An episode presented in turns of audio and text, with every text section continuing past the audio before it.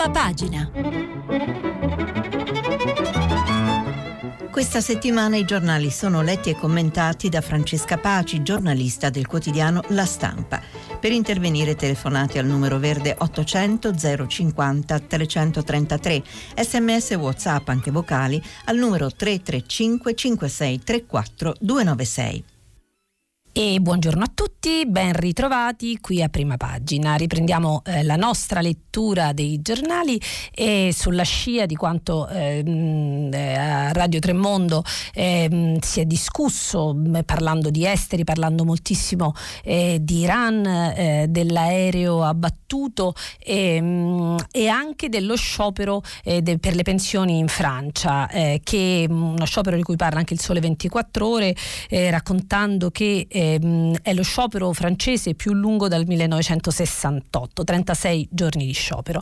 E, mh, per quanto riguarda invece noi, eh, questa mattina eh, si parla di esteri come già nei giorni eh, precedenti, eh, ma eh, noi cominceremo dall'Italia perché mh, i temi degli esteri sono la Libia, ovviamente dove Haftar dice no alla tregua, mh, la crisi in Iran che pare avviarsi in questo momento a una fase di disgelo, la cancellazione dell'Erasmus da parte di Londra, ma in Italia ci sono diversi temi, ci sono i referendum sulla ehm, legge elettorale, ehm, c'è il tema della prescrizione, quindi eh, cominciamo noi eh, dall'Italia. E per cominciare ehm, vi segnalo una cosa che eh, c'è soltanto sul tempo, ma la ricordo perché eh, è bene non dimenticare mai niente, il tempo eh, apre con ehm, uno scandalo che non ha fine e, ehm, e, parla dei terremotati, il titolo è Solo spiccioli eh, per i terremotati e denuncia il fatto che ehm, Alberto Di Maio denuncia il fatto che gli interventi eh, previsti ehm, sono eh, 2291,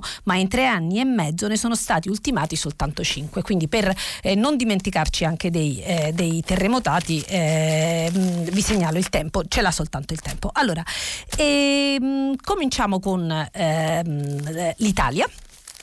E eh, prima di passare alla politica eh, vi segnalo una ehm, denuncia che è eh, sia in apertura della stampa che in apertura eh, della eh, Repubblica ed è eh, il titolo è ehm, Indagine shock ehm, della Guardia di Finanza a rischio 200 gallerie sulle autostrade italiane. Sono a questo punto eh, sulla stampa, ehm, la stampa dove ne riferisce eh, Tommaso Fregatti e Marco Grasso. È un'indagine shock appunto della Procura di Genova eh, ed è mh, mm, sostenuta dalla Finanza. In Italia 200 gallerie autostradali sono a rischio, oltre 100 sono gestite direttamente da autostrade. sulla A10 all'altezza di Arenzano si è staccata eh, una parte della protezione di un tunnel. Eh, ecco, eh, è un tema eh, importante perché si accompagna anche eh, allo scontro che va avanti con eh, Alitalia, di cui sempre a pagina 2 racconta Paolo Baroni il caso. E, mh, mm, I 5 Stelle bocciano l'idea della maxi multa ehm, di cui si era ventilato nei giorni scorsi come ipotesi per ehm, come ipotesi per eh, chiudere il contenzioso eh, con, con, Benetton eh, anche. Vi dicevo che eh, le 200 gallerie eh, a rischio eh, sono anche sulla Repubblica e, all'apertura proprio del, della Repubblica su um, autostrade dal momento che eh, parliamo appunto anche di concessioni, c'è il Sole 24 ore eh, che ehm, in prima pagina, a pagina 1 e a pagina 2, ehm, titola su autostrade. Autostrade declassata da FIT, eh, da FIT, ora BEI e CDP possono chiudere i fidi. Allora, ehm, il taglio del rating di autostrade delle controllate Atlantia da parte dell'agenzia di rating Fitch apre uno scenario di ulteriore incertezza per il principale gruppo concessionario autostradale italiano. Il declassamento che si aggiunge a quello annunciato da Modis qualche giorno fa mentre la BEI, la Cassa Depositi e Prestiti, nella condizione di chiedere il rimborso anticipato di prestiti ad autostrade per 2,1 miliardi di euro, di cui 1,8 garantiti da Atlantia. Tutto resta legato alle decisioni del governo che ieri ha smentito l'ipotesi di chiudere la partita con una maxi eh, multa. Eh, ecco, um, è un tema sicuramente questo che interessa moltissimo gli italiani e um, rispetto a queste cose che appaiono piccole rispetto alla grande politica, alla grande geopolitica, ma che eh, veramente complicano eh, le giornate di tutti noi. Eh, c'è anche il settimanale Panorama che è uscito l'altro ieri e che dedica proprio ehm, l'apertura e tutto il servizio d'apertura a come salvarsi eh, dai contratti. E l'idea è che quando ti afferrano non ti lasciano più e vanno dagli abbonamenti alle compagnie telefoniche, alle tv satellitari, ai servizi digitali, a tutto quanto è facile facile eh, dare adesione, ma poi diventa un incubo eh, uscirne. Quindi questo è, è panorama. E, mh, politica italiana. Politica eh, italiana ehm, tensioni nella maggioranza dovute a eh, problemi eh, non soltanto tra eh, la componente del PD e la componente 5 Stelle del governo giallorosso, ma anche a mal di pancia interni al eh, Movimento 5 Stelle. E, mh, mm, ne parla ehm, la stampa ehm, di un testo eh, contro Di Maio all'interno eh, del Movimento 5 Stelle, ne parla la Repubblica, il Corriere, ma soprattutto il Fatto Quotidiano apre il giornale su um, le possibili, eh, il possibile abbandono di Di Maio dalla guida dei 5 Stelle. E sto andando al Fatto Quotidiano a pagina 2. Eh, la firma Luca De Carolis. L'era di Di Maio in crisi, il capo verso l'addio alla guida dei 5 Stelle. Eh, il capo a cui pesa maledettamente esserlo stavolta è davvero vicino all'addio, scrive Luca De Carolis. Presto, forse prima del voto del 26 gennaio in Emilia-Romagna, cioè prima della possibile ennesima frana elettorale. Luigi Di Maio potrebbe lasciare la carica di capo politico dei 5 Stelle attorno al 20-21 di questo mese, appena eletti i nuovi facilitatori regionali istituzionali del movimento. Innanzitutto perché non vuole subire il milionesimo processo politico per il probabile pessimo risultato del Movimento 5 Stelle in Emilia-Romagna, dove sono spettatori della sfida all'ultimo voto tra PD e Lega, e ehm, perché un 4-5% nelle urne per il movimento sarebbe una disfatta e quindi Di Maio è stanco degli infiniti problemi e delle mille eh, battaglie interne. Ehm, I problemi all'interno del Movimento 5 Stelle eh, sono tema su cui eh, si, esercitano eh, da giorni i giornali anche in virtù di, delle infinite partenze, degli infiniti abbandoni, degli infiniti abbandoni insomma, dei numerosi abbandoni dei deputati. Ehm, su questo era interessante nei giorni scorsi l'idea che il Movimento 5 Stelle potesse spaccarsi in due tronconi a sinistra sul filone dell'ex ministro.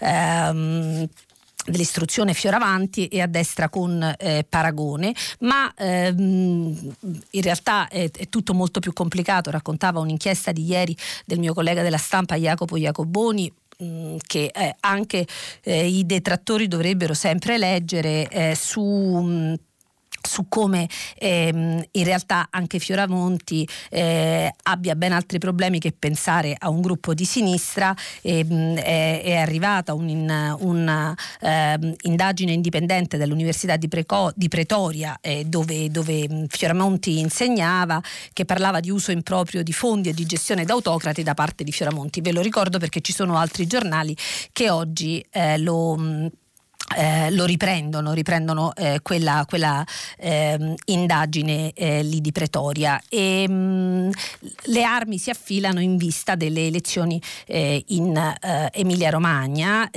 dove sembra che Bonaccini, il candidato ehm, del PD, riduca, il candidato del PD insomma, il candidato del centro-sinistra, riduca un pochino le distanze ma resti comunque sopra il 2% Ehm, eh, in, in, questa tornata elettorale. E sulle elezioni del, dell'Emilia Romagna, che eh, sono un po' il re razionem di questo governo, sembrano essere per il momento, c'è tutta la partita eh, del, del, referendum.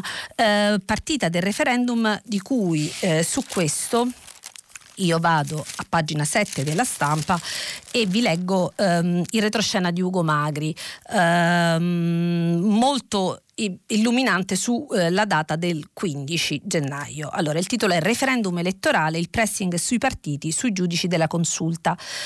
Segnatevi il 15 gennaio, sarà un giorno chiave per le sorti della Repubblica, mette sull'avviso Giancarlo Giorgetti. Mercoledì la Corte Costituzionale si pronuncerà sul referendum elettorale della Lega e lo stratega del Carroccio prevede un verdetto spartiacque.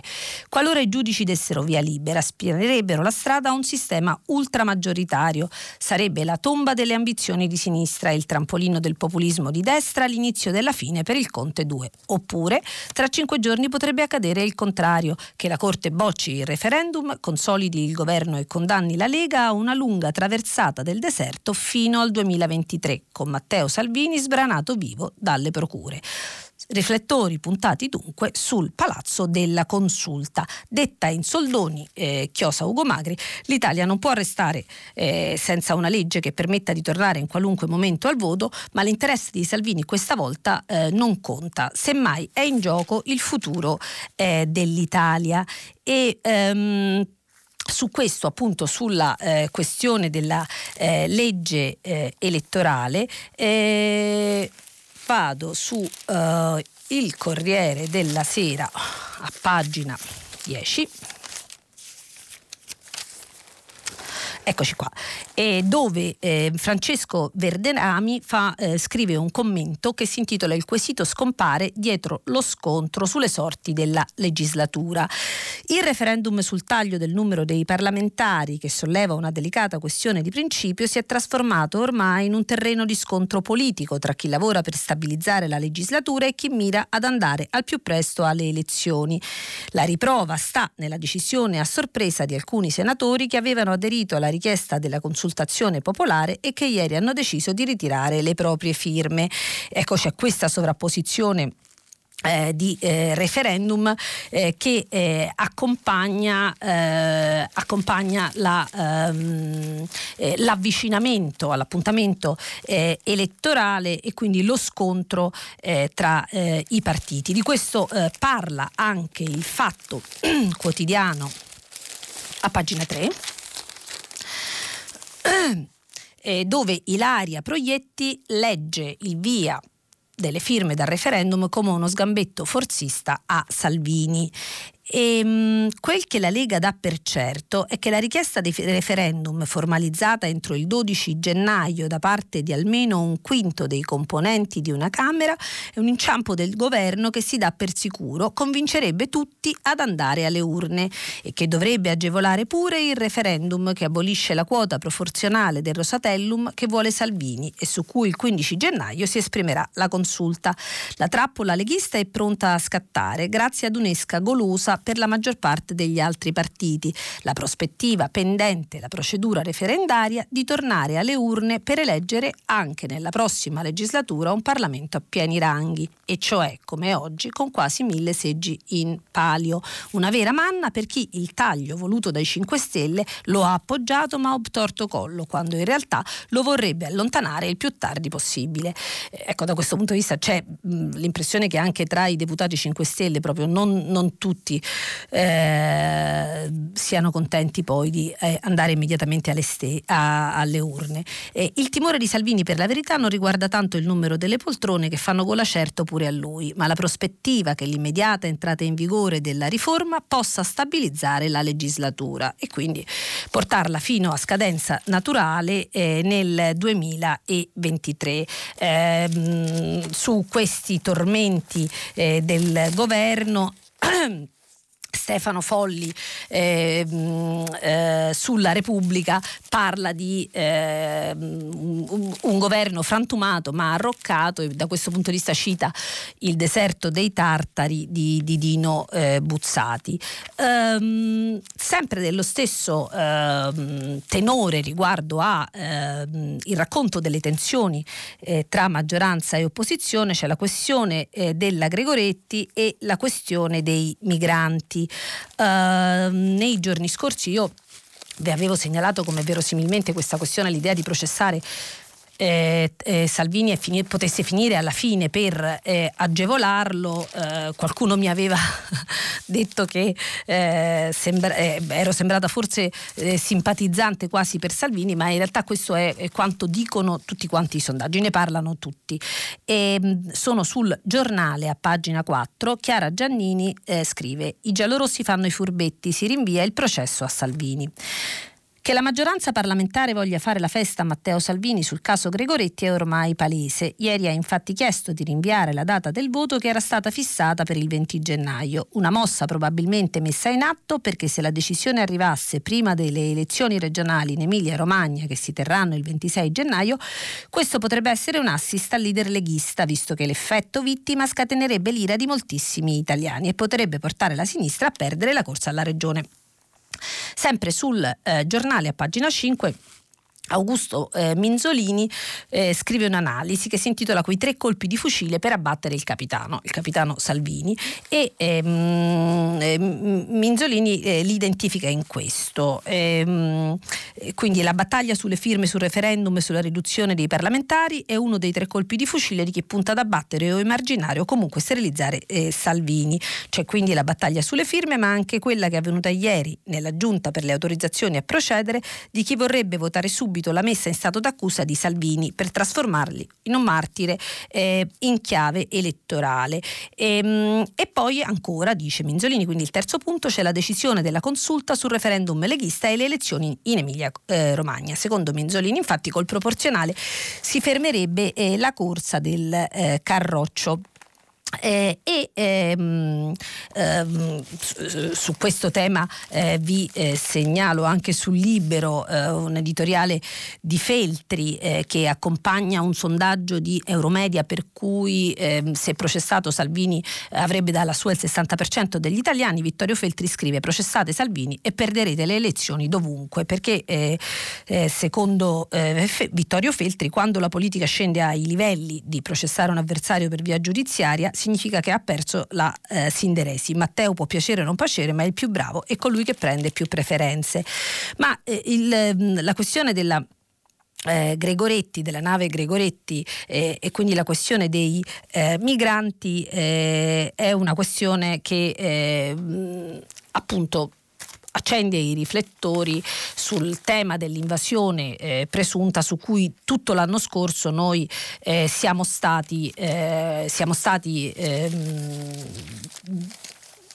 messi in allerta dal governo e, ehm, e che adesso eh, sembra scomparsa, ma non soltanto perché eh, non se ne parla più, eh, quanto piuttosto perché eh, di fatto le emergenze dell'Italia in questo momento eh, sono altre. Uh, però non va dimenticata ce lo ricorda Francesco Bei sulla stampa con un commento a pagina 27 che si intitola Il governo sbanda sui migranti. E Francesco Bei scrive: La domanda vera è questa: eh, c'è una politica sui migranti condivisa tra PD 5 Stelle, Leu e Italia Viva? Che cosa pensa di fare il governo sui due decreti bandiera di Salvini e sullo Ius Culture? La risposta a queste domande non c'è, o meglio, non si va oltre un pisi-pisi sottovoce. E questa è la vera emergenza politica, non le piccole furbizie sulla data del voto nella giunta del Senato. Il PD tra un conclave e l'altro deve trovare il tempo di discutere di questa, di questa eh, questione. E quindi eh, appunto il tema è, eh, è questo, questo eh, governo si accinge a processare Salvini eh, per una politica sui migranti che metà di questo governo di fatto eh, condivideva eh, durante la passata legislatura. E mh, mm, ci sono tanti altri temi eh, di cui eh, discutere, c'è eh, il tema della eh, disoccupazione che ehm, eh, che rimane stabile nonostante l'occupazione cresca. Da questo punto di vista vi segnalo eh, un'analisi di Stefano Lepri sulla stampa a pagina 24 perché spiega molto bene il meccanismo per cui anche se la disoccupazione resta allo stesso livello il numero degli occupati possa crescere e ne parla eh, anche il fatto fatto eh, con um, il sociologo De Masi a pagina 13, sostenendo che in realtà eh, sono le politiche come eh, il reddito di cittadinanza eh, a ridurre la povertà e quindi a mutare gli indici di, del, dello Stato delle famiglie italiane e, e, ne parla anche il giornale sostenendo che appunto a dispetto delle, delle politiche assistenzialiste del Movimento 5 Stelle e dei sindacati ehm, gli occupati eh, crescono. E prima di passare eh, agli esteri dove pur avendoli oggi io relegati nella seconda parte della rassegna stampa, ci sono parecchie cose importanti. Eh, vi segnalo ancora ehm, un, eh, un, articolo che non c'entra niente con tutto quello che abbiamo detto, ma eh, che è molto molto interessante ed è di, eh, sul foglio. Anna Lena Benini a pagina 3, il titolo è, è nell'inserto il figlio, il titolo è Credo nelle ripetizioni di matematica nel secondo quadrimestre. In che cosa credo, dice Annalena, scrive Annalena Bellini, nella vita privata, nelle ripetizioni di matematica e nelle parole dei romanzi, ma credo soprattutto e con enorme fiducia nel secondo quadrimestre. A scuola sì, certo, perché non è solo la scuola. Il secondo quadrimestre è quasi tutto ciò che abbiamo e spiega perché è il momento della possibilità di recuperare. Nel secondo quadrimestre ci sarà sempre qualcuno che ti dirà hai visto, sei migliorato, ti sei impegnato e poi oggi ti stanno bene i capelli. E che cos'è allora il secondo quadrimestre se non la prova dell'esistenza per perpetua della primavera, quindi è una cosa che riguarda eh, gli eh, studenti ma riguarda eh, anche tu, tutti quanti eh, noi. Eh, un, eh, ancora un tema, eh, lo passo molto rapidamente perché eh, ne abbiamo parlato tante volte nei giorni scorsi ed è quello della prescrizione. sono nella prima pagina del dubbio che non è quella oggi in edicola ma che ha avuto un aggiornamento ehm, poi in corso d'opera che quindi si trova online. Bonafede sì, alla prescrizione eh, dimezzata. Finale a sorpresa, sono sul dubbio, nei minuti di recupero di un vertice sulla giustizia durato tre ore, il guardasigilli Bonafede accoglie la proposta avanzata dal deputato di Leu Federico Conte e fatta propria dal Premier, prescrizione limitata alle sentenze di condanna. Ma sembra che eh, ai renziani questo eh, non basti. Sulla prescrizione si esercitano nel solito duello a distanza fatto e riformista, si, eh, si danno battaglia, se ne parla anche nel mattino e in tante tante altre, eh, in tante altre um, in tanti altri giornali e eh, voglio leggervi un'altra cosa sul eh, riformista.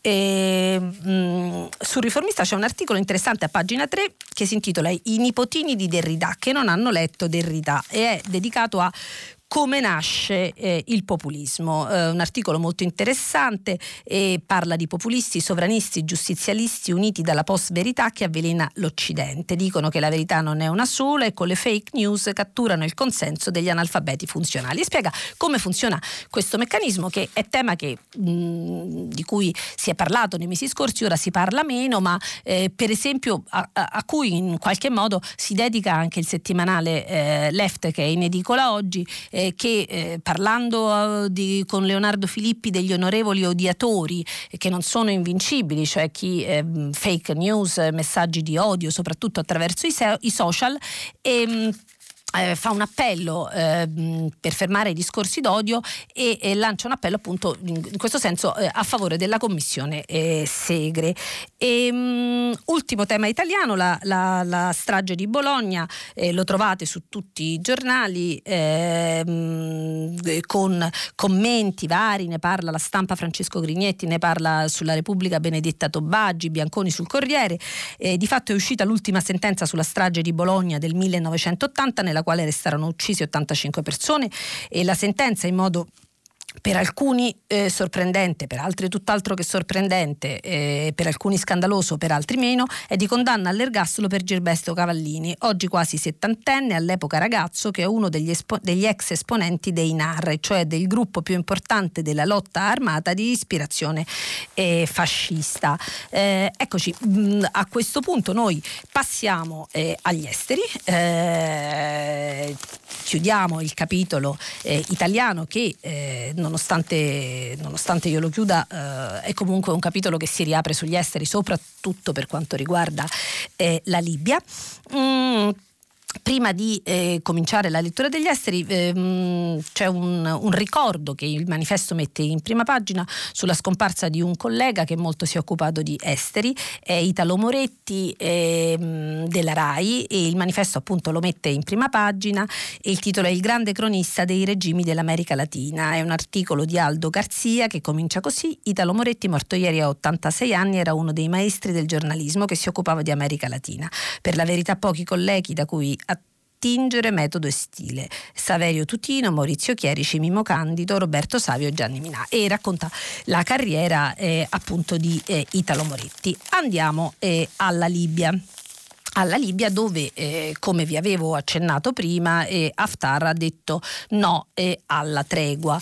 Ehm, partita italiana anche, eh, come ci spiega anche il Corriere della Sera, con un'intervista eh, al ministro degli esteri Di Maio eh, che dice Libia basta attacchi al Premier Conte, quindi ehm, smentendo in qualche modo le voci di un dissidio eh, tra eh, il Premier Conte e lo stesso Di Maio di cui si rincorrono voci da giorni. vado all'intervista di Di Maio che è fatta da Alessandro Troscino e la prima domanda è questa. Luigi Di Maio, l'incontro fallito con Sarraj e Haftar è stato un pasticcio. Cosa non ha funzionato? L'impegno dell'Italia è massimo, dice Di Maio. In questi giorni sono stato a Bruxelles, Istanbul, il Cairo e sono appena rientrato da Algeri. Dall'Iran alla Libia ci troviamo di fronte a cornici complesse. Serve prudenza, bisogna agire con responsabilità. Gli attacchi rivolti a Conte sono gratuiti e ingiusti. E, um, il, um, il collega insiste e lui risponde: Non provate a metterci uno contro l'altro perché non è così. Ci coordiniamo costantemente. Le, l'altra domanda, se ne avevamo parlato a lungo ieri, perché non ha firmato la dichiarazione del vertice convocato al Cairo sulla Libia, quella firmata da Egitto, Francia, Grecia e, Cipra, e Cipro? Di Maio non, non, non, l'ha, non l'ha, firmata, eh, abbiamo spiegato ieri perché era considerata troppo eh, spostata eh, contro la Turchia. Di Maio risponde: Essere invitati come Italia è stata già una conferma importante alla nostra intraprendenza. La dichiarazione conclusiva era troppo sbilanciata contro Sarraj e la Turchia, che per noi resta un alleato chiave. Invito tutti all'equilibrio, soprattutto soprattutto eh, i partner dell'Unione Europea. L'Italia è forte eh, e ascoltata. Eh, una cosa che non c'è moltissimo sui giornali di oggi, ma ehm, di cui ho avuto modo di approfondire ieri, avendo seguito le elezioni eh, in Algeria a dicembre e, e, e tutti questi mesi eh, di manifestazioni super pacifiche in Algeria che hanno portato alla caduta del regime di Bouteflika.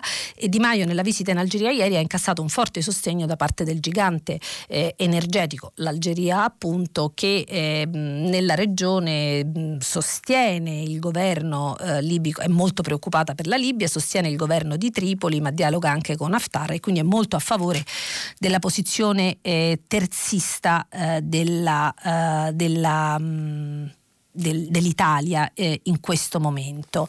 E, mh, mm, eh, sono, eh, vado sulla stampa a pagina 8 e dove Francesco Semprini eh, racconta che comunque nonostante eh, sia in atto questo tentativo di eh, portare avanti il cessato il fuoco, appunto Haftar ehm, non ha accettato la tregua e c'è in questo momento eh, battaglia ammisurata e dove mh, Francesca Sforza e Ilario Lombardo che seguono sempre questa questione eh, della diplomazia italiana raccontano del tour di Conte tra Turchia ed Emirati in cerca della via d'uscita per Sarragi. Eh, prima è stato Di Maio a fare il giro delle, delle, capitali dei paesi interessati a questa questione, ora lo fa eh, Conte, eh, ne parla anche Repubblica a pagina 7 e mh, mm, appunto c'è l'idea di un, Di Maio ha voluto sottolineare l'idea di una consonanza con Conte su questa questione in realtà delle differenze ci sono e non poche, mm, non ultima quella emersa che eh, per esempio eh, Di Maio chiede, vorrebbe rivedere le nostre missioni all'estero mentre Conte ehm, eh, no. Ehm, eh, una cosa che ci porta all'allarme dei migranti, eh, al, scusatemi, alla questione dei migranti eh, è ehm, su Repubblica eh, Alessandra eh, Ziniti che ehm, ecco, eccoci, eccoci qua, eh, che parla dell'allarme dell'ONU sull'emergenza dei migranti. La guerra non ferma il flusso. Eh, in Libia c'è una sfida umanitaria e l'Europa deve raccoglierla. Jean-Paul Cavalieri, capomissione dell'UNHCR, è a Roma per dare il suo contributo all'indagine conoscitiva eh, sulla, mh, sulla stabilità e la pace nel Mediterraneo e dice che appunto la situazione è terribile, ci sono un milione di persone che hanno bisogno di assistenza, oltre 217.000 sfollati nel paese, bambini, donne e uomini in condizione di rischio eh, estremo. Eh, ecco, mh, mm, cosa fare eh, sulla Libia è eh, per l'Italia una domanda di rimente, se lo chiede anche eh, Venturini sul Corriere a pagina 28 che comunque torna a fare appello alla, alla, all'Europa.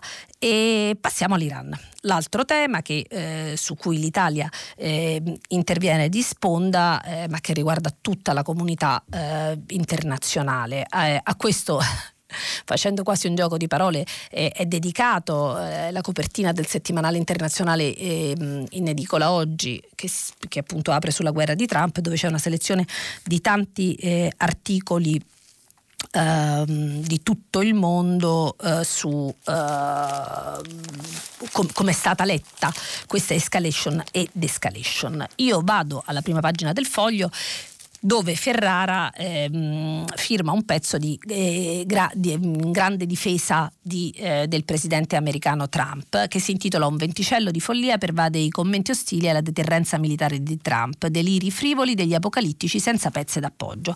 In sostanza dice una sensazione di leggera follia accompagna le notizie sul mancato inizio della, guerra mondiale, della terza guerra mondiale e in sostanza invece non è cambiato molto, a parte movimenti destabilizzanti in Iraq e un'attesa infida di nuove mosse al di là da venire. Di sicuro c'è solo che un atto di deterrenza a forte caratura, duramente conflittuale, ha per ora avuto il suo effetto. Quindi, ehm, Ferrara eh, difende, ehm, difende eh, il presidente Trump.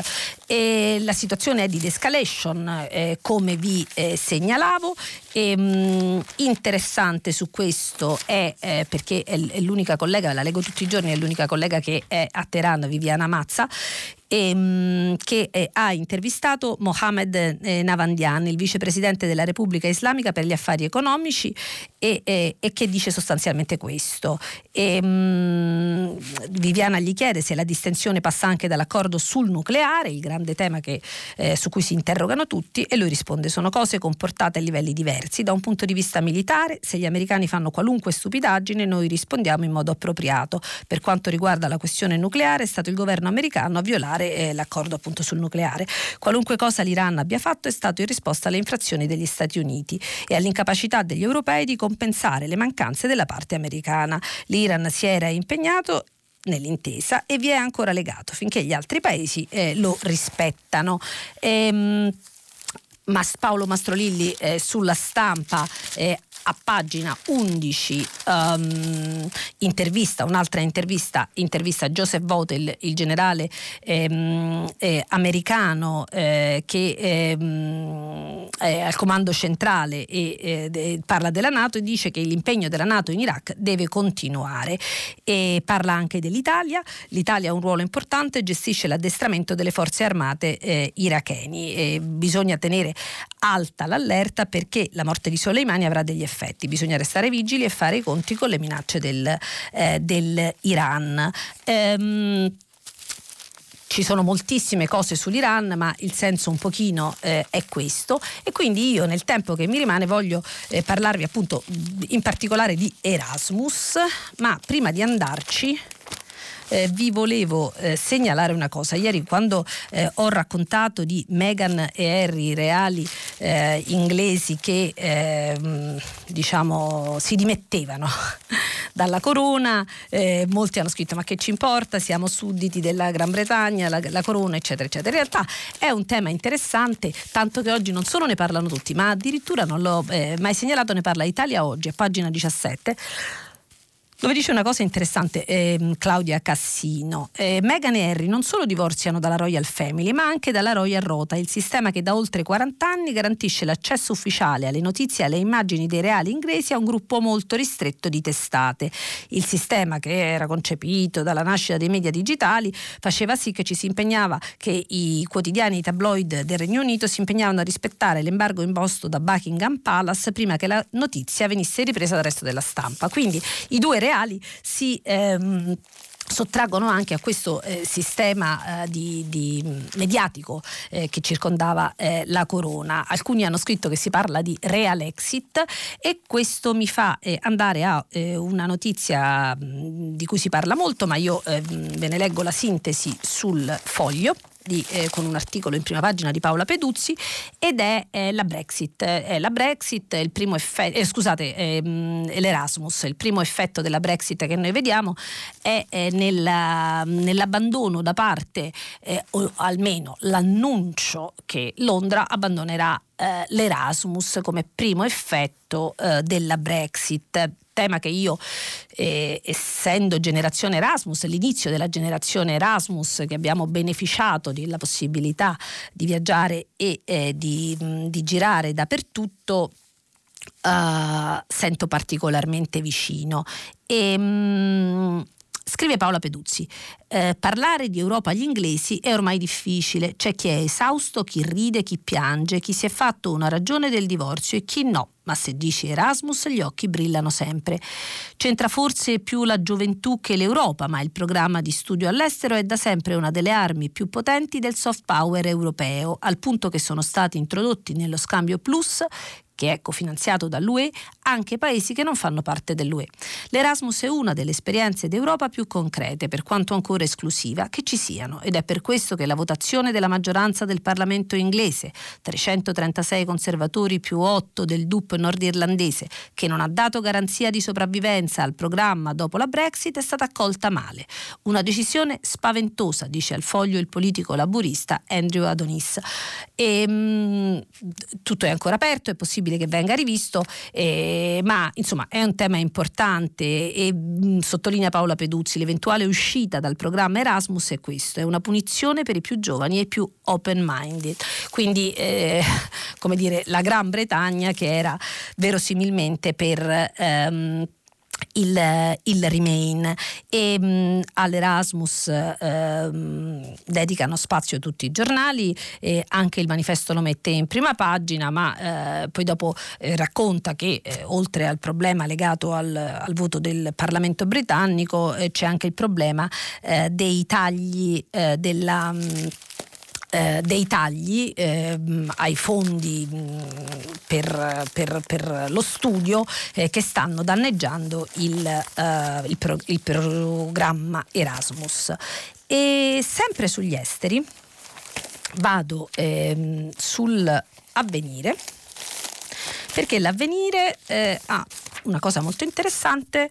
Ehm, allora, eh, a pagina 3 dell'avvenire si parla di Taiwan, nessuno ne parla ma eh, mi, è, mi, ci è balzato, mi ha attirato lo sguardo eh, perché ho seguito mh, quest'estate e poi di seguito la rivolta ad Hong Kong, ho capito stando lì quanto eh, il rimbalzo da Hong Kong fosse Taiwan eh, dove eh, si sta per votare. E lo spunto del eh, collega di avvenire Pio D'Emilia è un film che è andato a vedere che è lo spunto per parlare di Taiwan.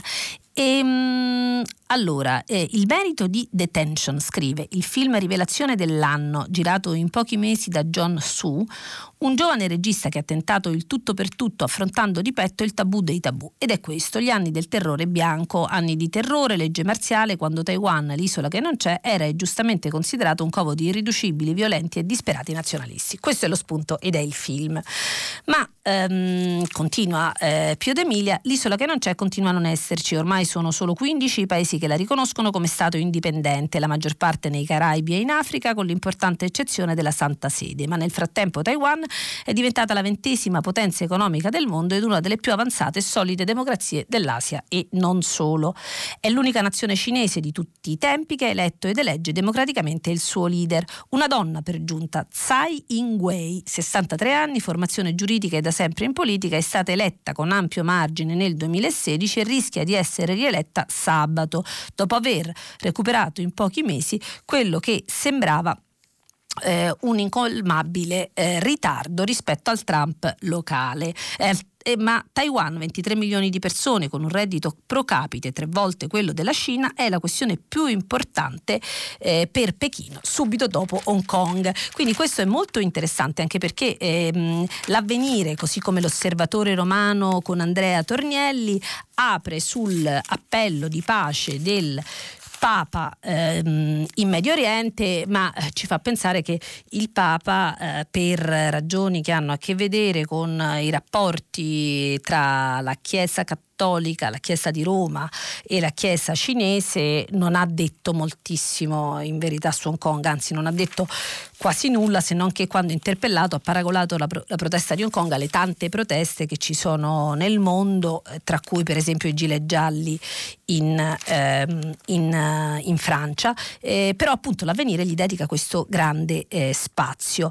E, ehm, mh, sono, eh, c'è un altro tema eh, sul, su, di cui abbiamo parlato tanto in questi giorni, eh, l'Australia, l'Australia che brucia, ehm, Repubblica eh, ha lì eh, Marco Mensurati che racconta di come eh, ci siano navi militari e soldati che abbiano preso di petto adesso ehm, l'emergenza, ma questo mi dà lo spunto anche per dirvi, per, per, raccontarvi un'altra cosa, noi qui leggiamo i giornali, in realtà l'informazione passa anche da dei, dei, siti eh, super professionali e mh, mm, spesso i lettori eh, ci vedono in competizione, dovremmo essere molto di più in collaborazione che uni contro gli altri. E a proposito di questi siti, tra cui ce ne sono tanti, il post, l'inchiesta, Formiche, ce, insomma ce ne sono moltissimi e molto seri, e c'è il blog collettivo di Valigia Blu, tra le cui anime c'è Arianna Ciccone, quindi il Festival del giornalismo, che ieri aveva fatto un approfondimento, ieri sera aveva fatto un approfondimento sulla questione dell'Australia, mettendo a confronto tanti, eh, tanti eh, giornali hanno mappato il ruolo dei media di Rupert Murdoch ehm, che, che, che, che, spingono per ehm, per uh, sminuire l'allarme sul, uh, sul, riscaldamento del pianeta, quindi l'allarme ambientalista, eccetera, eccetera, e, e, e che quindi, eh, appunto, secondo l'indagine di eh, Valigia Blu, ehm, hanno molto, molto, molto esagerato eh, l'informazione sulle 180 persone eh, arrestate, di cui 40 minorenni, come ehm, piromani, quindi come la mano umana alle spalle di quegli incendi devastanti e, e perché appunto dalla loro indagine quello che emerge è che in realtà eh, anche la polizia sminuisce eh, questi, questi, arresti precisando che il ruolo degli incendi dolosi è stato eh, sovradimensionato, che ci sono delle indagini eh, in corso e quindi eh, insomma mh, mm, la questione eh, è più, va, va, ancora meglio approfondita. L'ultimo, eh, l'ultima nota che vi voglio ehm, leggere perché fa pandan con quanto avevamo detto ieri raccontando della chiusura delle, liber- delle librerie librerie un tema che eh, ha interessato tutti quanti, quindi eh, ci torno sopra in una maniera diversa e, ed è eh, a pagina 25 di Repubblica molto molto nascosto, quindi bisogna sfogliare bene, ma è interessante. Un articolo di Simone Mosca che racconta, oltre alle librerie, attenzione, stanno chiudendo tutte le edicole, qui racconta un'esperienza positiva, l'edicola a tre ruote che porta i giornali dove non si trovano più. E, mh, è l'avventura di, dell'edicola mobile ehm, di Andrea Carvini, l'imprenditore che progetta di salvare la carta stampata motorizzando i punti vendita. Si chiama Edicola Chisco, eh, è a Milano e, eh, ed, è, ed, è, interessante, i quotidiani arrivano su un'ape e mh, l'ideatore di questo progetto, quindi Andrea Carvini, vuole portare eh, i giornali nelle piazze che sono rimaste eh, senza edicole. E, mh, è interessante perché quando vi dicevo che chiudono i numeri sono allarmanti perché ehm, Il, in Italia ci sono oggi 15.126 punti vendita dei giornali, quindi edicole, sono 750 in meno del 2017, ma sono la metà in meno rispetto eh, al 2001. Quindi eh, librerie, quindi eh, giornali, insomma, mh, mm, ieri vi aveva interessato e quindi ve lo volevo segnalare. Un'ultima eh, cosa eh, prima di passare poi al filo diretto eh, con gli ascoltatori è sul mh, mm, extra rispetto a tutto quanto abbiamo detto, ma insomma riguarda l'Italia, è il um, eh, sul eh, Corriere della Sera a pagina 13 eh, c'è Mario Ascione che intervista eh, Romano Prodi. E a pagina 13 eh, Romano Prodi che aspettate che ci sto andando ieri qualcuno mi ha scritto che questo fruscio delle pagine mentre cerco gli articoli eh, fa, fa, sempre temere che non li trovi, ma ci sono, c'è tutto nei giornali. Quindi ecco, eh, Prodi a pagina 13 nell'intervista di Marco Ascione eh, che eh, dice che in sostanza dice non mi interessa il colle e poi i 101 eh, sono ancora lì, eh, quindi fa riferimento ai 101 franchi vecchi tiratori che eh, lo silurarono eh, a suo tempo. E, mh, mm, a, a, questo punto finisce la nostra lettura dei giornali e tra mh, mm, pochi istanti eh, ci risentiamo con il filo diretto con gli ascoltatori. Vi ricordiamo sempre che stiamo pubblicando i vostri sms eh, eh, sul sito di Radio 3. Eh, vi saluto e ci sentiamo tra poco. Grazie. Eccoci tornati in studio con eh, il filo diretto e con le vostre domande. Eh, una, una, breve parentesi, eh, eh, tutto è interessante dalle domande che voi ponete. Giorni fa qualcuno aveva chiesto degli scontrini elettronici e oggi sulla verità in prima pagina c'è un servizio sui nuovi scontrini elettronici che eh, secondo il giornalista Antonio eh, Grizzuti mh, sì, entreranno in vigore ma inquinano di più. Quindi nonostante i giallorossi vogliono la svolta verde, in realtà realtà gli scontrini elettronici eh, vanno in direzione opposta con grande spreco di carta. Quindi ecco una curiosità. Eh, magari anche le vostre domande sono spunto per, per delle inchieste o dei, dei, servizi da fare dopo. Pronto? Pronto? Pronto, buongiorno. Buongiorno, sono Antonio da Trento. Buongiorno Antonio. Eh, senta, vorrei che commentasse, perché ne ha appena accennato, la sentenza che condanna all'ergastolo, anche se io non sono contro l'ergastolo comunque, eh, Cavallini per la strage di Bologna.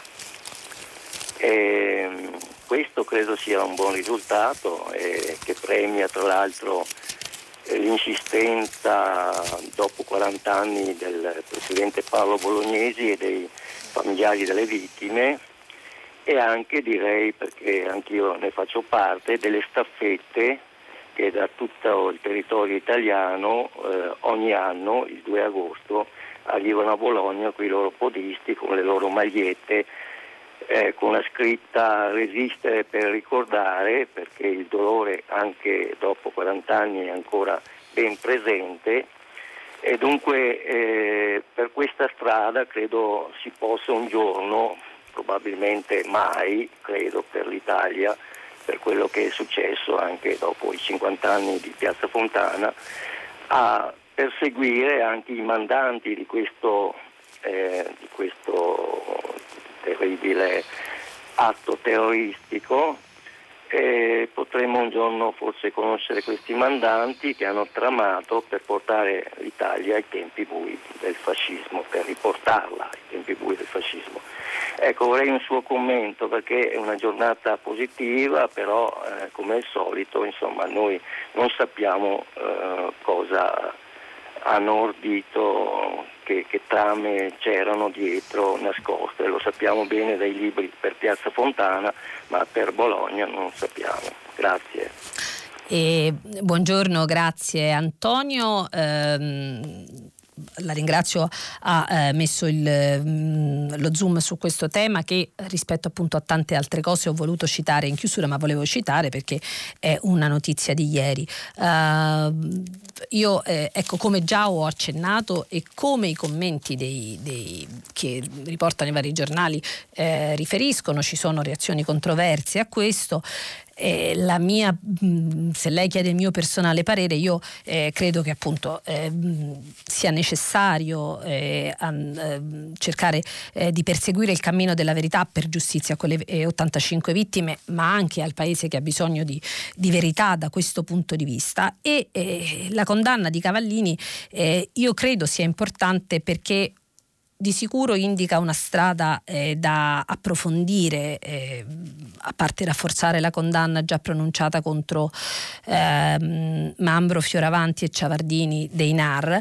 E, mh, mm, ci sono eh, molti innocentisti di vari colori che, eh, che contestano eh, quelle sentenze e, e che quindi eh, segnano la strada a una vicenda che eh, da un punto di vista giudiziario sarà eh, ancora lunga, però eh, le indagini sin da subito avevano imboccato la pista nera e, mh, sin dall'inizio, sin de, de, de, da dopo eh, la, da, dal 1981 eh, ci si è lavorato con vicende alterne e, e, e credo che questa eh, condanna all'ergastolo corrobori quella pista. ci dice che i NAR sono stati esecutori materiali su un mandato mafioso e certamente eh, aggiunge un tassello a questo percorso. la parola fine ancora non è stata scritta eh, la speranza di molti su questo eh, è, è, è, d'accordo nel commento Benedetta Tobaggi sul... Eh,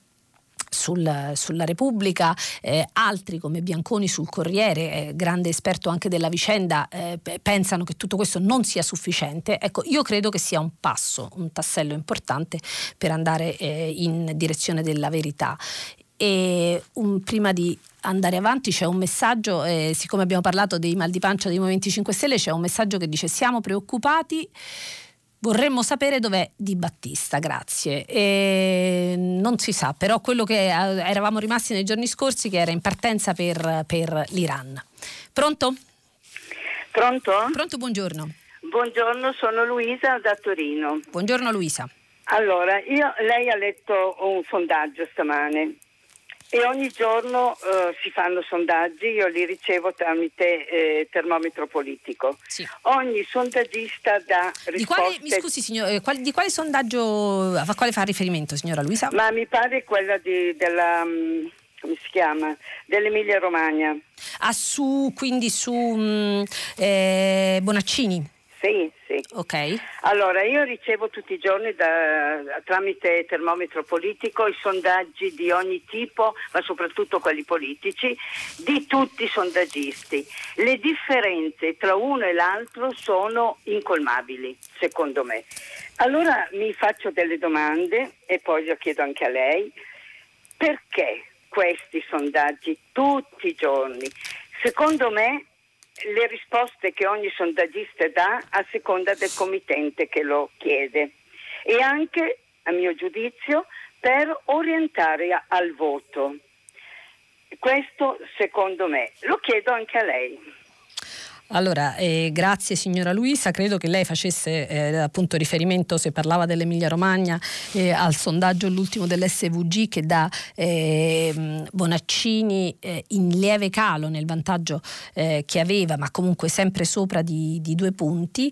Eh, ecco però a conferma di quello che lei dico, quel medesimo sondaggio dice che a tuttora gli indecisi sono ancora il 18%, quindi quasi un quinto elettora- dell'elettorato è ancora proprio assolutamente indeciso su due scelte che sono però eh, appunto diametralmente opposte. E, ehm, credo che lei abbia, colga un punto. Eh, è vero che eh, eh, i sondaggi in ehm, una fase come quella che attraversiamo, in cui eh, gli umori del, degli elettori, ma non soltanto degli elettori, anche dei cittadini su quelli che sono i temi ehm, etici, culturali, sociali, sono costantemente messi eh, alla prova eh, anche ehm, dai, dai, social network, da internet e quindi hanno una eh, volatilità molto maggiore di quanto fosse in passato. Eh, eh, forse sì, i sondaggi danno l'impressione di essere eh, in costante aggiornamento, spesso in contraddizione uno con l'altro. Ehm, io non credo che eh, siano, che, che, vengano fatti intenzionalmente per influenzare eh, le intenzioni di voto, eh, anche perché poi mh, molto spesso eh, gli istituti di sondaggi eh, vengono ingaggiati anche eh, da, da, da, parti differenti, da parti eh, politicamente avversarie, però credo, quindi non credo che ci sia una, eh, una malafede nel pubblicarli anche da parte dei giornali che vi fanno riferimento per raccontare come a che punto sono eh, le maratone preelettorali. però lei coglie un punto, non raccontano più, non colgono più l'umore della gente. Prova ne sia per esempio quando ci sono le elezioni. Eh, è ormai sistematico che i sondaggi eh, sbaglino eh, le, mm, eh, le, previsioni, ma questo non è una colpa dei sondaggisti che fanno lavoro ehm, estremamente serio, è colpa veramente della, credo io, volatilità eh, all'ennesima potenza del corpo elettorale, ma anche della cittadinanza che, che quindi fluttua. Ecco mh, anche adesso se lei pensa non soltanto all'Italia, pensa agli Stati Uniti, quest'anno si vota negli Stati Uniti e, e eh, l'umore della, dell'elettorato americano è molto molto incerto. Se uno guarda i sondaggi eh, potrebbe sembrare che Trump eh, è molto in difficoltà perché non è un presidente popolare, ma al tempo stesso eh, è candidato a rivincere eh, la, secondo molti sondaggi per l'appunto, eh, la sfida elettorale di novembre. Pronto? Pronto? Pronto, buongiorno. Buongiorno. Chi è? Sono in diretta? Sì, Sono sì. È... Ah, non lo so. e a me mi avete lasciato, sentivo la radio, ma non sapevo no, no, quando no, dove potevo iniziare. È in diretta. È la signora, mi Perfetto. scusi? Io mi chiamo Graziella, Graziella. sono del coordinamento delle assemblee dei consultori di Roma e del Lazio. Sì. Di, io decido. E il, naturalmente l'argomento è questo discorso della riapertura lunedì 13 del consultorio di Via De Silveri che sta nel quartiere San Pietro Cavalleggeri sì. che eh, vado avanti io può, mi può fare domande no no no, no lei, lei, lei, mi dica qual è ecco, le, ecco il fuoco perfetto. dell'intervento L'intervento quindi è riuscire a parlare di questa riapertura che eh, il consultorio appunto eh, sappiamo tutti dovrebbero essere uno ogni 20.000 abitanti ma nella città di Roma ma in tutto il Lazio ma come in tutta Italia sono molto molto molto molto meno di quello che prevede poi stesse, le stesse leggi perché non è che lo dicono tanto per gradire proprio perché rispondevano a dei bisogni precisi, concreti e necessari sia alle donne donne sia all'età evolutiva dei genere 18 anni e naturalmente alle donne di tutte le età, quindi da, non limitato certo all'età riproduttiva.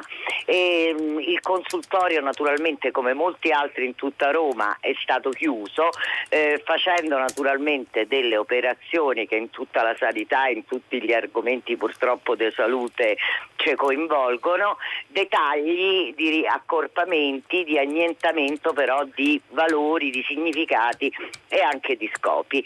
E quindi da agosto è stato chiuso e abbiamo fatto ormai da anni, insomma perché già la riduzione del personale eccetera portava effettivamente a una perdita di grossi servizi indispensabili e necessari e chiaramente quello che fa il consultorio è un discorso complessivo, insomma da un punto di vista di Gra- salute, allora, io la, la, sì, sì, sì, sì, la sentiamo. Devo, devo tagliare.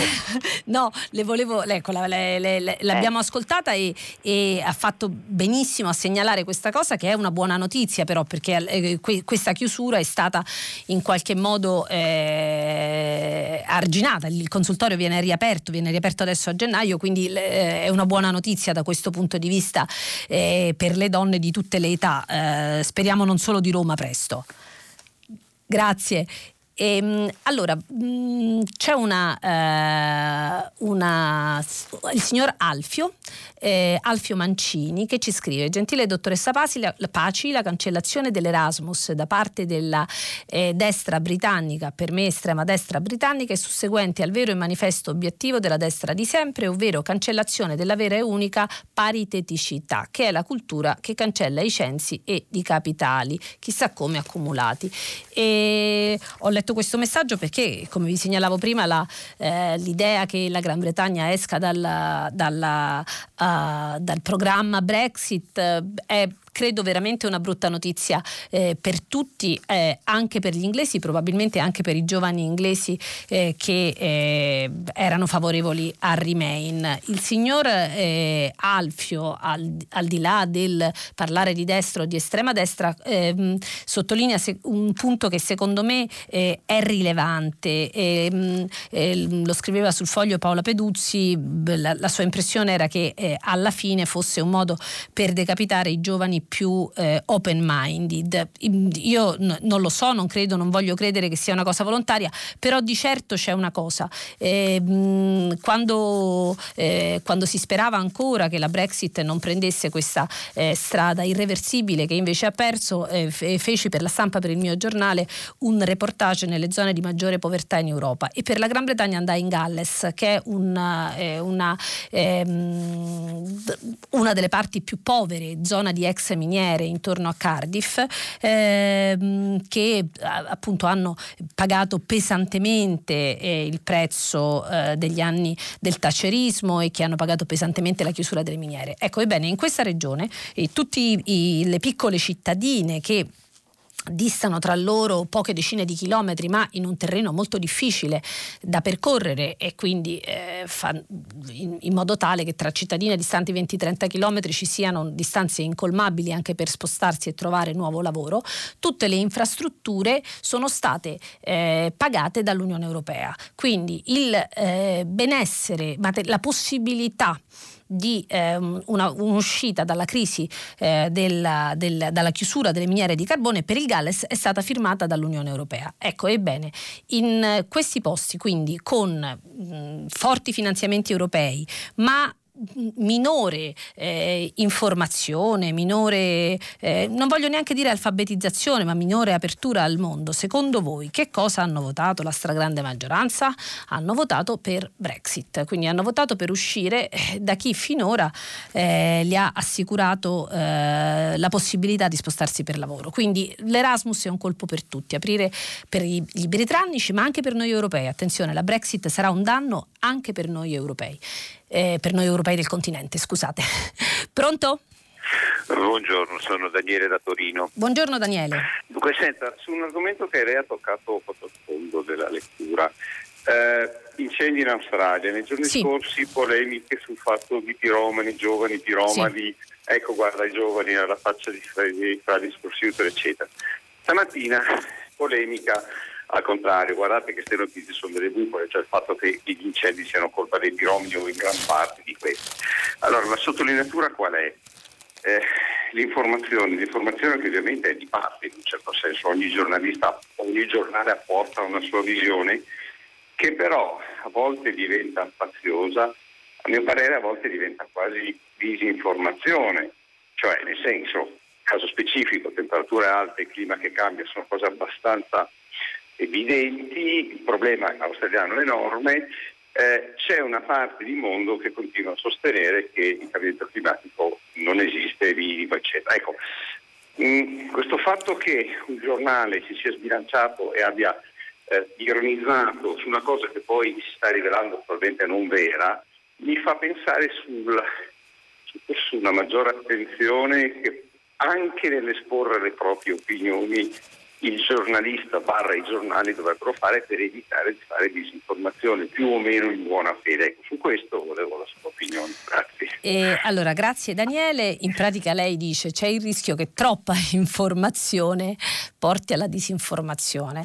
In parte ha ragione, però dipende eh, e questo dipende dall'educazione eh, alla, all'informazione. Io eh, trovo molto bello questo spazio di prima pagina e in generale gli spazi delle rassegne stampa e cerco di, eh, di mm, onorare eh, il fatto di essere chiamata eh, a eh, condurla cercando di leggervi un po' di tutto. Quindi per esempio sull'Australia vi ho letto che diceva è colpa dei bambini, chi diceva no è colpa eh, c'era la notizia degli arresti di queste 183 persone che sono comunque di fatto eh, eh, state eh, fermate, sono aperte delle indagini della polizia. Stamattina mano a mano che le cose vanno avanti vi segnalo che, eh, che eh, ci sono anche, vi parlavo di blu, ci sono poi anche delle indagini comparate che vengono fatte, che si possono fare tra da dove parte la notizia, no? quindi in questo caso tutti noi eh, siamo qua, leggiamo le cose che riguardano l'Australia, c'è un collega di Repubblica che è lì, ma ci informiamo molto, partiamo sempre tutti dai giornali locali, dai giornali australiani e i giornali australiani,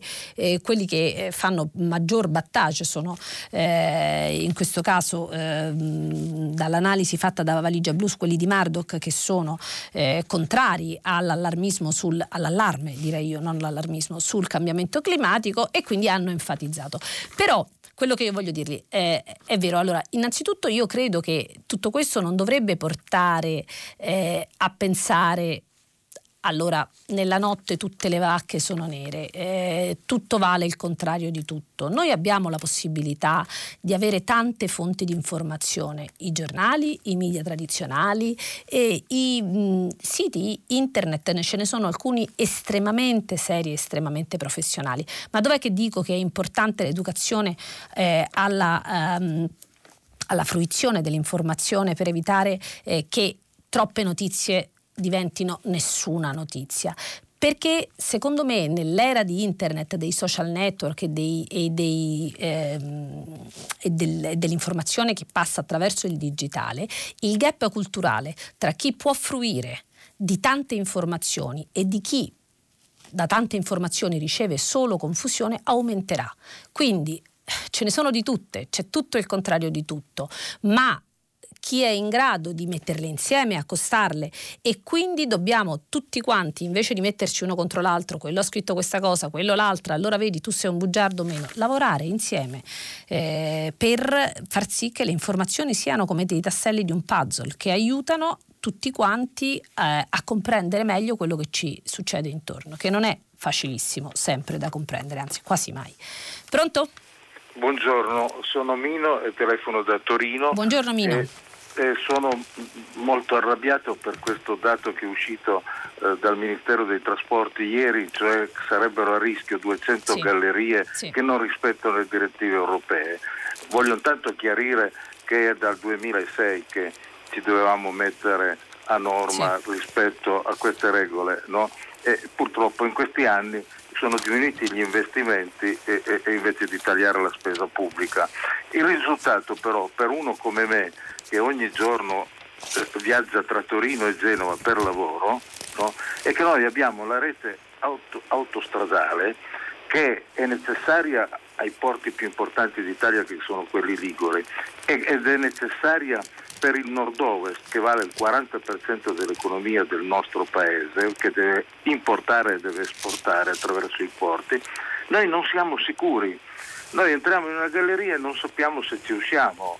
No? Allora qui la colpa è di chi non è capace di governare, perché un conto è fare poli- politica e quindi le polemiche contro le concessioni ad autostrade, no? Ma un conto uno che ha la capacità di governo. Sono passati 17 mesi dalla caduta del ponte Morandi, in 17 mesi Toninelli e chi l'ha seguito aveva la responsabilità, dovendo governare, di fare i controlli su tutto il sistema autostradale attorno al ponte Morandi, quindi la, la 26, la 7, la 6 e quant'altro. In due o tre mesi fare i controlli e poi chiamare tutte le imprese del settore lavori pubblici che sono in crisi, che hanno licenziato personale perché l'economia va male e dargli i lavori di manutenzione e di ristrutturazione. Noi ci troviamo dopo 17 mesi no, con tutte le comunicazioni per Genova, il porto più importante d'Italia, che eh, sono rallentate, sono, sono, allungati i tempi di trasporto, aumentati i costi di trasporto e soprattutto viaggiamo senza sicurezza. Questa incapacità di governare i giornali dovrebbero assolutamente sottolinearlo, soprattutto il giornale di Torino, la terra di Cavour, il miglior politico italiano, il miglior uomo di governo italiano un conto è far politica, tutti sono capaci a fare politica e alzano la voce, pochi sono capaci a governare.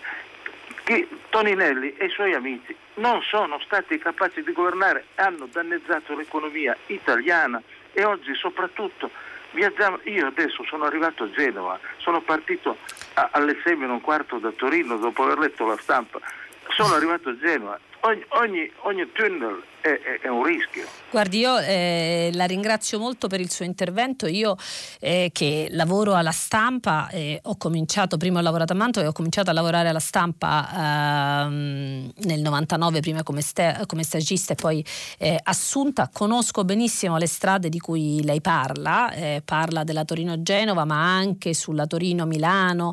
Eh, insomma, i problemi in quella zona dove ci si sposta molto in macchina sono parecchi. lei ha appena detto appunto che eh, è arrivato arrabbiato, ha finito di leggere la stampa, eh, quindi eh, lo sa, segnalo anche agli altri che a pagina 3 c'è un, un reportage di Marco Menduni che eh, racconta proprio quello che lei con la sua esperienza diretta eh, ha eh, raccontato in auto sull'Aurelia tra buche e cantieri, oltre 10 ore da Levante a Ponente in Liguria, si viaggia a 30 all'ora, quindi è un problema reale, è un problema per cui giustamente gli italiani poi si chiedono perché di fronte a tanti disagi le, le, autostrade italiane poi siano, i pedaggi per le autostrade italiane siano eh, particolarmente costosi rispetto ad altre e è un, è, ha ragione, è, ha più che ragione di essere molto eh, arrabbiato. E, eh, Giuliana eh, ci scrive, Giuliana ci scrive perché solo ora si pensa di processare Salvini e quando era il governo non era possibile, non si è neanche degnato di salire sulla nave che ha bloccato. Chi è al governo dovrebbe conoscere bene le leggi ed essere capace di mantenere le promesse come quella di aiutiamoli a casa loro. Eh, questo eh, ci scrive eh, Giuliana, eh, è il, il, il tema che va avanti da giorni ora eh, l'autorizzazione a procedere sulla nave Gregoretti è stata spostata e più volte in questi giorni è emerso come eh, Salvini, allora ministro dell'interno, eh, avesse di fatto agito nella stessa maniera, nella logica dei porti chiusi anche con la nave 18. Eh, in quel caso um, in quel caso però eh, il suo governo eh, eh, giallo-verde eh, decise di salvarlo. Eh, sono i tormenti della politica e sono anche i mal di pancia che agitano eh, la maggioranza giallorossa oggi, le domande di Giuliana. Pronto?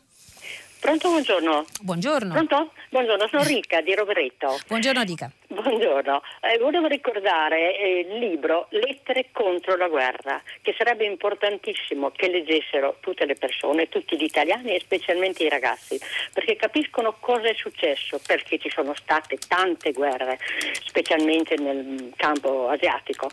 Tiziano Tersani prima del, del primo settembre ha sempre avuto una, una, consapevolezza, essendo un grandissimo scrittore della Biscio, che c'era sia culturale che ideologico di tutti. Poi ha scritto questo libro qua e ha capito che non bisogna più tacere, eh, dire che, che, c'è una barbarie, un'intolleranza, un conformismo, l'indifferenza da parte di tutti su tutte queste guerre, perché chi ha fatto scoppiare tutte queste guerre purtroppo è l'America a causa del petrolio diremo. Questo volevo dire. Allora, che legga la gente questo libro. Perché è, nat- è, attuale è attuale. L'ha scritto dopo il 2011 dopo che sono state abbattute le torri di New York. Però è attualissimo. Eh, grazie, ehm, grazie signora Rica. Eh, giustissimo l'appello contro la guerra, le lettere contro la guerra di Tiziano Terzani. Eh, proprio ieri eh, avevo, avevo, parlato di una, di una, poesia di Rodari, eh, Promemoria contro la guerra, che eh, ho fatto leggere a mia figlia di otto anni, ma eh, l'unica cosa su cui eh, non sono d'accordo è che mi sembra eh, abbastanza riduttivo dire che l- tutte le guerre sono scoppiate per colpa degli americani. dalla seconda guerra mondiale sono stati gli americani a tirarci fuori a noi e comunque anche nel corso del Novecento eh, ecco, la signora Rica parla di Tiziano Terzani, Le lettere contro la guerra, la riflessione nata all'indomani dell'11 settembre del 2001 e all'epoca nell'11 settembre del 2001 eh, quando eh, comincia eh, la guerra in Afghanistan eh, all'indomani dell'attentato alle Torri Gemelle, l'Iran che è oggi eh, l'avversario degli Stati Uniti nella minaccia di una nuova terza guerra mondiale che non solo speriamo che non ci sarà drama di cui la de-escalation di queste ore eh, allontana, speriamo, le ombre fosche. E, ecco, all'epoca l'Iran era eh, a favore di quella eh, guerra contro i talebani, mh, scatenata all'indomani dell'11 settembre considerandoli una minaccia. Eh, quindi eh, sì eh, contro le guerre non sono solo gli americani, sono tutte le potenze eh, e non solo le grandi potenze a scatenare guerre eh, e poi ho già avuto modo di, di, di, di, dirne in qualche altro caso, è un monito fondamentale, è un dover essere eh, kantiano, però poi non è che il pacifismo a oltranza serve, eh, cioè noi senza una guerra di liberazione in Italia non ci saremmo eh, liberati eh, per l'appunto dal ventennio. Pronto? Sì, pronto, buongiorno, sono Alfredo Casasso Vitale e chiamo da Napoli. La buongiorno Alfredo. Sono molto rattristato da questa notizia dell'uscita della Gran Bretagna da Erasmus, uh-huh. un programma che è stato tanto importante per tanti giovani europei. Anche io ho completato il mio programma di studi in ingegneria attraverso Erasmus in Francia. Ma eh, la chiamo anche perché alla lettura della notizia ieri era stata anche data notizia del fatto che uno storico inglese l'aveva definita una bestialità e il governo aveva risposto a questa sua dichiarazione dicendo non si preoccupi, la faremo rientrare nei negoziati che faremo con l'Europa. Allora a me sembra che ancora una volta la Gran Bretagna stia approcciando l'Europa eh, con un approccio esserci non esserci che non ha nulla di amletico, è solo veramente terribile il modo di, eh, di, fare, di gestire la questione Europa da parte della Gran Bretagna. Oltretutto questo discorso di farlo rientrare nei eh, negoziati di eh, accordo europeo è fatto su questo tema perché si sa che è un tema caldo, interessante e che è di interesse per milioni di giovani europei. Mi sembra molto ipocrita. E allora eccoci Alfredo, eh, grazie, sì effettivamente quello che lei dice, eh, la notizia eh, è, è, di questo passo eh, in una direzione insomma, apparentemente di non ritorno, ma eh, dalla Gran Bretagna sono arrivati di nuovo dei, dei, dei segnali di, di, possibilità di non così tanto non ritorno sull'Erasmus. Eh, infatti ieri si parlava di partecipazione all'Erasmus Plus che dovrebbe far parte dei negoziati futuri con l'Unione Europea. Questo ha promesso il sottosegretario all'istruzione eh, e all'università. E lei ha ragione che c'è un atteggiamento altalenante che noi percepiamo da parte della Gran Bretagna, ma d'altra parte eh, il referendum per l'uscita eh, è stato votato da, eh, da, non da, da, una maggioranza eh, abbastanza risicata, cioè diciamo che il paese è radicalmente spaccato, che non sarebbe sorprendente se ci fosse un nuovo referendum che magari vincessero i Remainer, ma ugualmente eh, con percentuali non schiaccianti, non massicce. Quindi io credo che i messaggi di confusione che ci arrivano dalla Gran Bretagna eh, sono perché il paese è confuso ed è diviso eh, a metà. Pronto? Allora, ehm, sono qua. Allora, eh, aspettate che sto cercando. Ecco, avevo preso un sms qui. Pronto, c'è una chiamata? Pronto? Pronto? Pronto, mi sì, sente? Sì, la sento. Eh, buongiorno. Buongiorno. È, è, la diretta? Sì, sì, è in diretta, pronto. Ah, Chi è? Buongiorno, sono Donatella da Monza, vicino Monza. E volevo, mm, siccome ieri avevate parlato della mm, famiglia reale.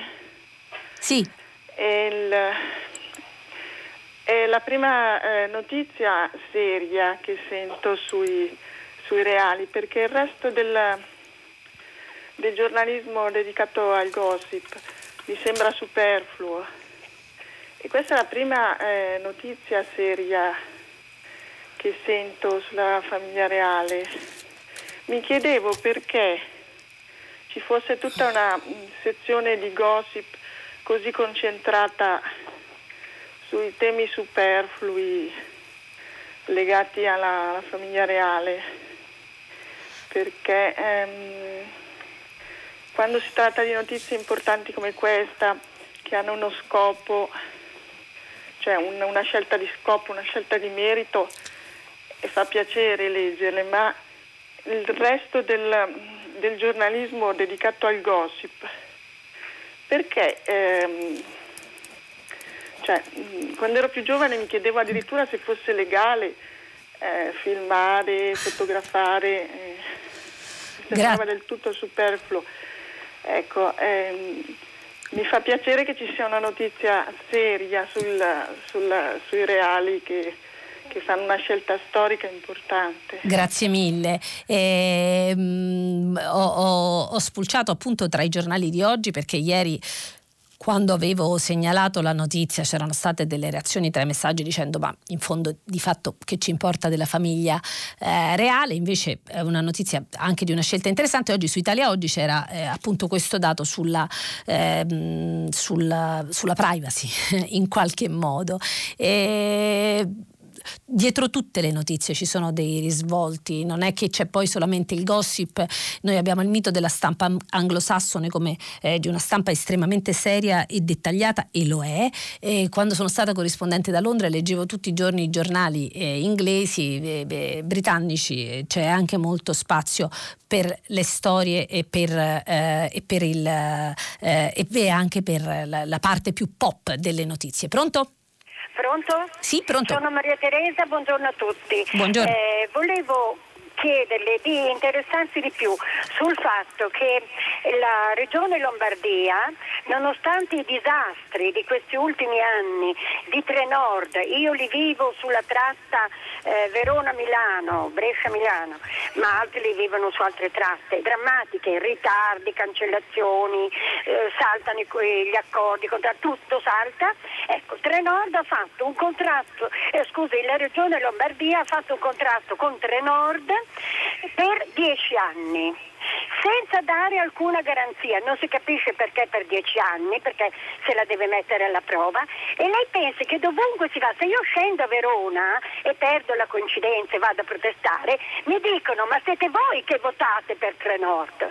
Ecco, io pretendo qualcosa di più, altro che le sardine, altro che i gilet gialli va benissimo, ecco, eh, giustamente anche uno spazio per eh, chiedere e aggiungere sulle cose che non vanno. Ci sono moltissimi messaggi sulla Brexit, eh, eh, in questo momento sono tutti sulla Brexit, c'è qualcuno che dice che, eh, allora non trovo chi è il nome, ma dice in realtà sull'Erasmus avete preso una mezza cantonata, la notizia è stata smentita dal post di eh, ieri parlando del sottosegretario alla ricerca inglese. No, non è, è esattamente quello che ho letto stamattina, cioè la notizia è tale, c'è stato stato un voto, ma il, il sottosegretario ehm, alla ricerca inglese dice che eh, sarà materia di trattativa, però per il momento eh, il passo è stato fatto. E altri dicono, eh, Maria per esempio dice che i giornali sono così onesti che ci dicevano che se gli inglesi fossero usciti dall'Unione Europea sarebbero capitate tragedie e sciagure. Invece non sta succedendo nulla, sarà colpa della volatilità demografica come per i sondaggi sempre fallimentari, eh, ma eh, in realtà eh, anche le notizie che arrivano da lì sono diverse perché di nuovo signora Maria eh, non sta succedendo nulla eh, a chi comunque per esempio eh, ha la possibilità in ogni modo di avere delle vie di uscita, le, le, di, grandi anche Londra per esempio è molto preoccupata perché grandi banche stanno spostando le loro sedi, si stanno spostando in Germania e poi facevo io a voi l'esempio del Galles, eh, dove adesso bisognerà vedere se le infrastrutture, se, se il sistema paese sarà in grado di, eh, di mh, eh, assicurare quello che al Galles eh, assicurava ehm, l'essere all'interno dell'Unione Europea. ma comunque al, al, di là di quello che noi pensiamo, io penso che sia eh, una sventura eh, che la, la Brexit stessa, il paese paese è diviso a metà e eh, non sappiamo come andrebbe un altro referendum. E, mh, mm, siamo alla chiusura e finisce il filo diretto. Dopo il GR, Vittorio Giacopini conduce pagina 3 e dopo le novità musicali di primo movimento, alle 10 tutta la città ne parla che approfondirà come sempre uno dei temi posti dalle vostre telefonate. Potete riascoltarci sul sito di Radio 3 o sull'app Rai Play Radio e con noi ci sentiamo domani mattina. Buongiorno.